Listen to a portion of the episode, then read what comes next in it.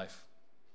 Well, we are uh, diving into uh, this last part of our series called Abundance. And today marks a really important day for the church, not just our church, but the wider church. So I don't know if you know this, but historically, the church has had a different calendar than the rest of the world. I don't know if you knew this or not. And actually, for the church, today is the last day of the year. And next week, we celebrate and welcome a new year, a new church year. And on the last day of the year, which is around this time, we always celebrate what's called Christ the King Sunday. Today is Christ the King Sunday. Next week, we begin Advent. And Advent is the beginning of the church year. So, in many ways, what we do today on Christ the King Sunday is we kind of wrap up our year and we look forward to this new year. We look forward to celebrating uh, the incarnation of Jesus and we welcome the King. Uh, King Jesus in, at Christmas time. And so on Christ the King Sunday, typically we talk and we reflect on the kingdom of God. We reflect on Jesus as King and Jesus as Messiah. And I did a little bit of that last week. And if you do get the midweek Wednesday Wisdom Bible study emails, it was the focus, it was focused on the kingdom of God and Jesus as King. So if you do want to get those, you can use that connection card to get it. And I wanted to prepare us last week, last Wednesday, to think about this Sunday. Because this Sunday is when we are moving from talking about abundance in our life to specifically talking about generosity. And I wanted it to be framed in this idea that Jesus is Lord, that Jesus is King. He is the one in charge. Because as we enter into talk about money, what happens is that people get pretty bristly, especially when they have a pastor that stands up there and talks about money. People can get kind of bristly, and I understand.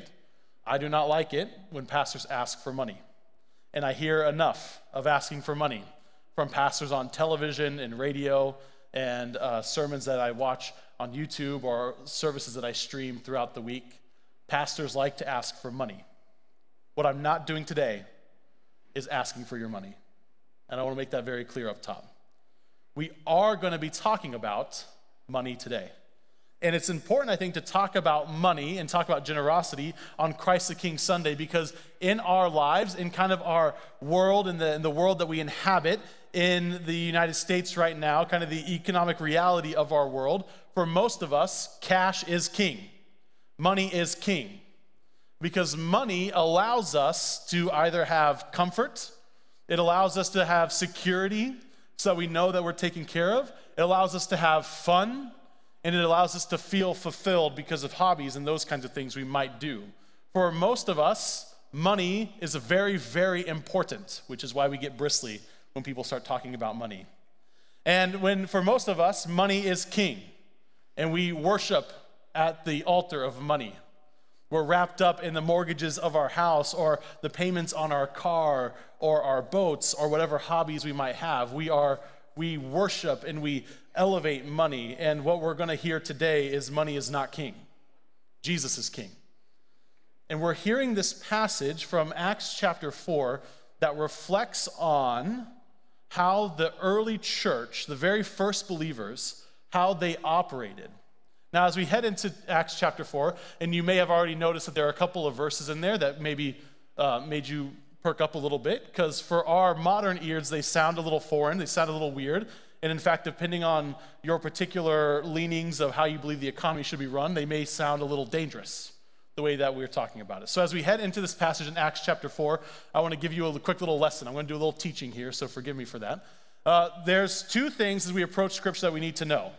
Sometimes passages in Scripture are descriptive, they tell us something about what happened in a particular place in a particular time. They are descriptive, they describe something that happened. There are some passages in the scripture that are prescriptive that actually directly command us, the readers, to do something. Now, descriptive passages are really, really important because they tell us how God operates and they tell us what God is like and they tell us how he, inter- how he interacts in a particular situation. So we can learn a lot about God and his kingdom from descriptive passages. In the Old Testament, there's a lot of disturbing things that we read about people misusing and abusing others. Um, either that might be uh, by murder or by sexual abuse, those kinds of things. These are descriptive passages, they are not prescriptive passages. So we learn something about how God operates in the world, and we learn something about God by how he operates in these particular stories. But we do believe that God is not telling us to do those things that are being described. You follow me so far? There are descriptions in the Bible, and there are also prescriptions, things that we are directly commanded to do. This passage that we're heading into today in Acts chapter 4 is a descriptive passage. So we so scripture is not God is not prescribing that we do exactly what these Christians experienced, but we do learn a lot about God, about how he operates and what he wants for us in this passage. So we're going to head into this passage and just keep that in mind that it's describing what's going on, but we are going to reflect on it and we're going to learn a lot about God along the way. So this is the passage that I want to focus on, these three, three or four verses right here in Acts chapter 4. Uh, this is right after Jesus is resurrected and ascends into heaven. He gives the disciples the Holy Spirit. They begin to proclaim the gospel, they add to their number, and this is what we hear uh, about them at this time. Now, the whole group of those who believed were of one heart and soul, and no one claimed private ownership of any possessions, but everything they owned was held in common. So we start off with this description here of this church. This, these were the believers who were gathered together, and the whole group of those who believed, they were of one heart and soul, and no one claimed private ownership over anything. This is a really interesting phrase um, here that this is used. We have to understand that at this time, the church found herself in the middle of this very Greek world. They were in Jerusalem at the time, and uh, Jerusalem was ruled by the Greeks. They spoke Greek. Greek was the main language that everyone spoke, and they were impacted by Greek philosophy and Greek thought. These phrases in here are actually phrases from Greek philosophy, many years before the time of Jesus. Plato and Aristotle both used these kinds of phrases, to describe friendship.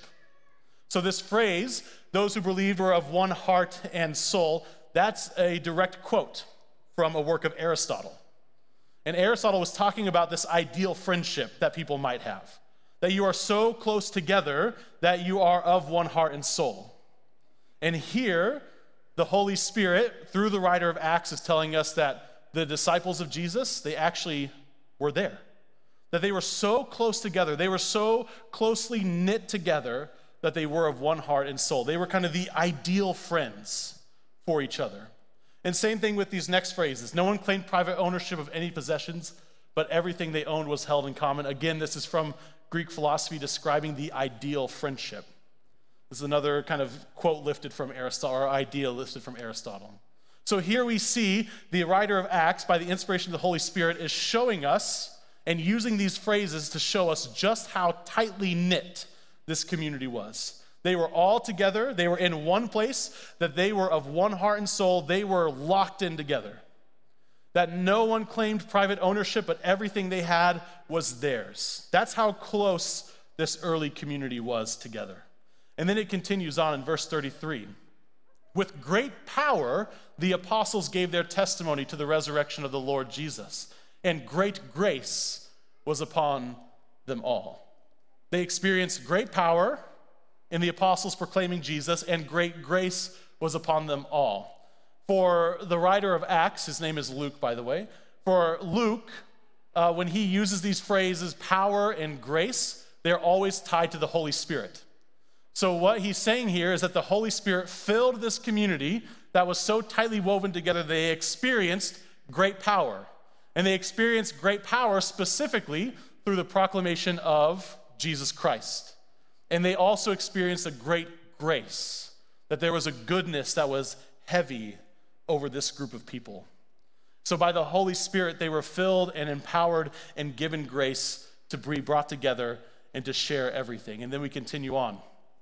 There was not a needy person among them, for as many as owned land or houses sold them and brought the proceeds of what was sold.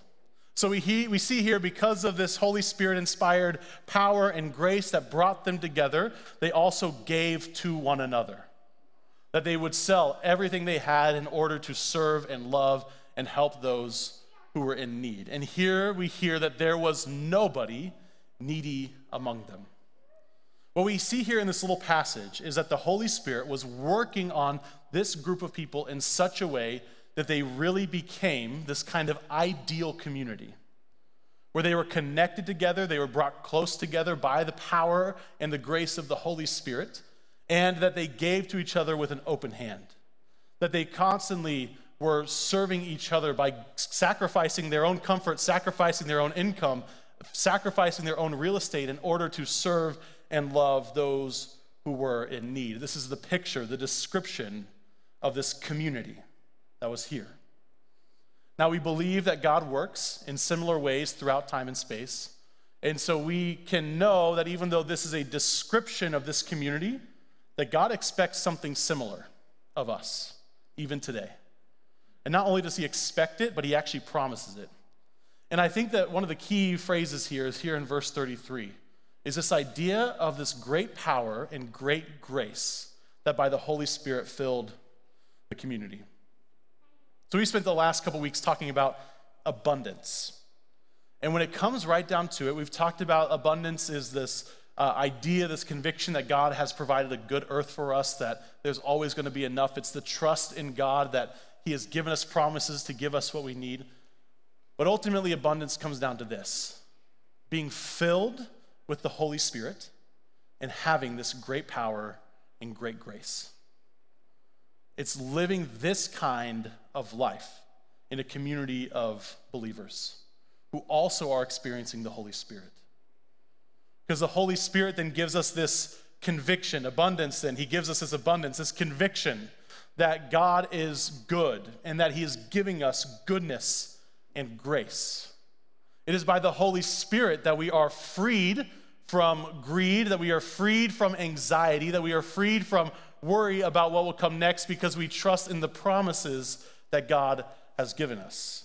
It is by the power of the Holy Spirit that we are freed from our anxiety and worry, and that we are empowered to live life with an open hand and care for those around us. Ultimately, abundance is not just something we will for ourselves. It's not something we just work up for ourselves. It has to be brought on by the Holy Spirit who fills us with great power and great grace and overflows us with his goodness and his peace. Ultimately, this is what abundance is it's living in the Spirit, living in this community marked by Christ. And this community, now, we are a continuation of this same community. The church today, in all its forms, all the little churches that meet all over our community, we are an extension. It is the same Holy Spirit that fills us, that filled this community. We are a community of the Spirit. And generosity, generosity is not something we do because we feel like we have to do it or God's going to be mad at us. Generosity is the overflowing grace that the Spirit gives us. It's this outflowing of the power and the grace that we walk in.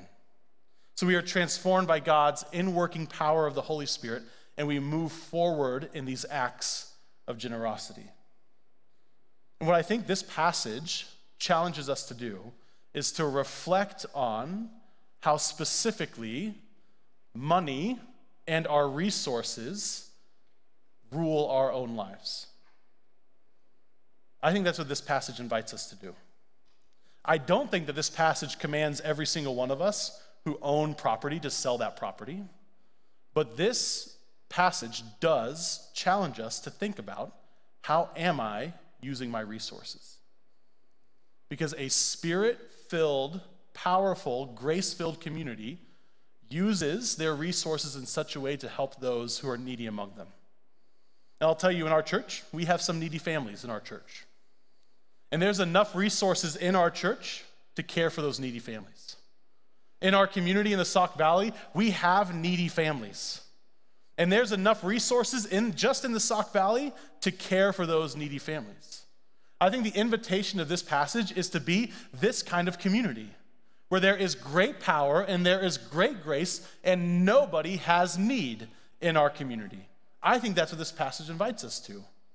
And in fact, it's not a command, I think it's a promise that we do have peace and we do have power by the Holy Spirit, and we are knit together in a community if only we would die to ourselves and sacrifice our idols, our idols of money, our idols of comfort. And that's what this requires. It requires sacrifice and dying to ourselves to seriously consider how we spend our money. What is our money wrapped up in? Is it wrapped up in bigger and bigger houses? Is it wrapped up in our hobbies? Is it wrapped up in things that make us feel good and give us some sort of pleasure in the short run? We need to seriously consider how we spend our money. We also need to seriously consider how we spend our time. Are we wrapped up watching news sources or streaming shows all the time? Or are we utilizing our time for the good of others? It also invites us to seriously consider how we're using our talents. Are we using our talents and our gifts only to make us better and our lives better? Or are we leveraging these things for the good of others, to uplift others? Generosity is the spirit empowered and spirit filled way of pointing our time, our talents, and our money toward those who are hurting and in need. That doesn't mean giving lots of money to the church. That doesn't mean selling your house. It doesn't mean selling everything you own and giving it to somebody else. What it does mean is leveraging what you have for the good of others. If you are if your money is wrapped up in your mortgage because you have some house that you had to have, it's your dream home, and there are two of you living there and you have six, six rooms, you don't need the six rooms. But you know what? There are 17,000 kids in the foster care system in Illinois. Fill up your house, right? If you're gonna have something, fill it up. Live abundantly with it. Have an open hand with it. If you're spending your money on this or that thing, make sure that it's leveraged for the good of those who are lowly and weak and needy. That's what this passage invites us into. And I'll tell you what, I bet your life will be a whole lot better if you live that way. I bet you will feel more grace filled, more fulfilled, more peaceful, more joyous. Because at the end of the day, sharing what we have doesn't make us have less, it actually makes us have more. It makes us have more of the things that actually matter. But if our money is wrapped up in our hobbies, in whatever it might be, we're not leveraging it for the good of others. We're not leveraging it for those who are hurting. I think that there are some promises in this too. Because I know sacrifice is hard, right? I get it. Because it's hard for me to sacrifice.